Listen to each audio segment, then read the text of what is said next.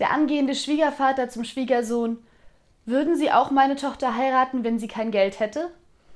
Natürlich, auch wenn sie arm wie eine Kirchenmaus wäre. Dann wird nichts aus der Hochzeit. Trottel können wir in der Familie nicht gebrauchen.